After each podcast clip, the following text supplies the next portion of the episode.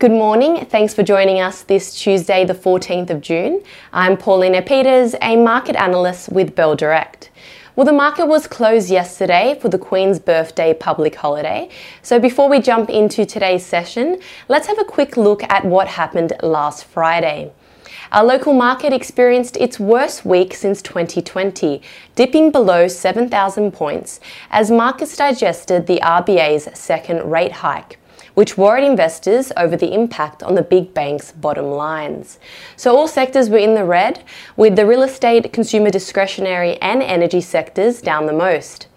Now, looking at the ASX 200 leaderboard, the top performer was accounting software business Xero XRO, after Citi reiterated its buy rating and $108 price target. Meanwhile, the worst performers included PointsBet, Sims, and Lynas Rare Earths. LYC.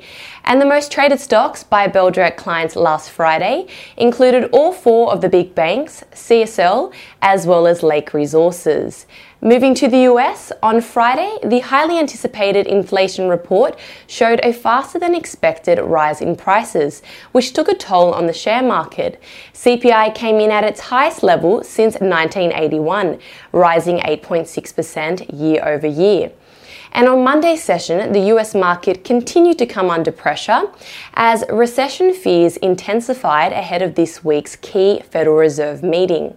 This saw the S&P 500 fall 3.9% to 3,749 points, its lowest level since March 2021, bringing its losses down more than 20% from its January record, therefore entering into bear market territory. Now, in terms of what to watch today, following two negative consecutive sessions in the US, our local market is set to fall 2.7% this morning if you go by the SPI futures.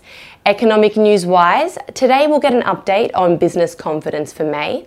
In April, the index dropped to 10 from a five month high of 16 in March, and today's reading is expected to come in at 12 points. In commodities, the oil price rose as tight supplies outweighed demand worries. The gold price slumped over 2% as the US dollar strengthened ahead of steep interest rate hikes expected by the US Federal Reserve. And the spot iron ore price is trading 2.4% lower at US $141 a tonne. Now, Kingsland Minerals will begin trading on the ASX today under the ticker code KNG.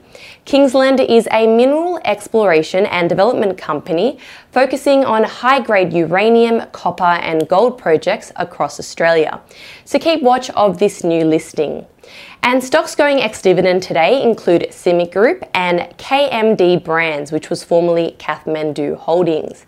Lastly, if you hold Amcor AM, ABC or investment company Whitefield WHF, you'll receive your dividend payment today. Now let's end with some trading ideas for your consideration.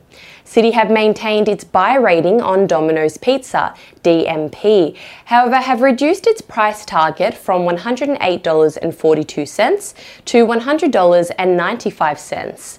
Citi's analysis of high frequency data suggests that Domino's website traffic in key markets, that's Europe and Japan, is under increasing pressure likely further intensified by inflationary pressures and labour shortages. Citi does, however, see upside from potential merger and acquisition activity and expect sales momentum to rebound later in calendar year 2022. Now, at its current share price of $62.41, this implies about 62% share price growth in a year. Finally, Trading Central has a bearish signal on Charter Hall Retail REIT, CQR, indicating that the stock price may fall from the close of $3.95 to the range of $3.25 to $3.40 in the next 141 days, according to standard principles of technical analysis. And that is all for today. I'm Paulina Peters with Bell Direct. Have a lovely day and happy trading.